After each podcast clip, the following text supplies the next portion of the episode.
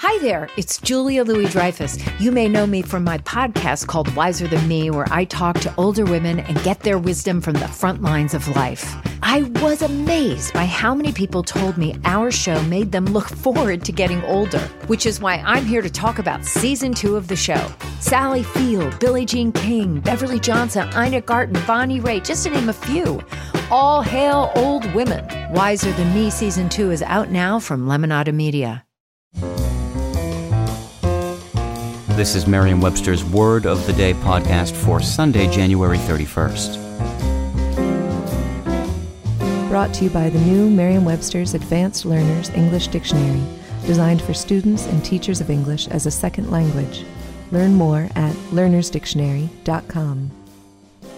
The word of the day for January 31st is coeval, spelled C O E V A L. Coeval is an adjective that means of the same or equal age, antiquity, or duration. Here's the word used in a sentence. How old is this ancient town? One guess, it dates to 2600 to 2500 BC, more or less coeval with nearby Stonehenge, which may date to 3100 BC. Coeval comes to English from the Latin word coaevus, meaning of the same age. Coaevus was formed by combining the co prefix, meaning in or to the same degree, with the Latin word aevum, meaning age or lifetime.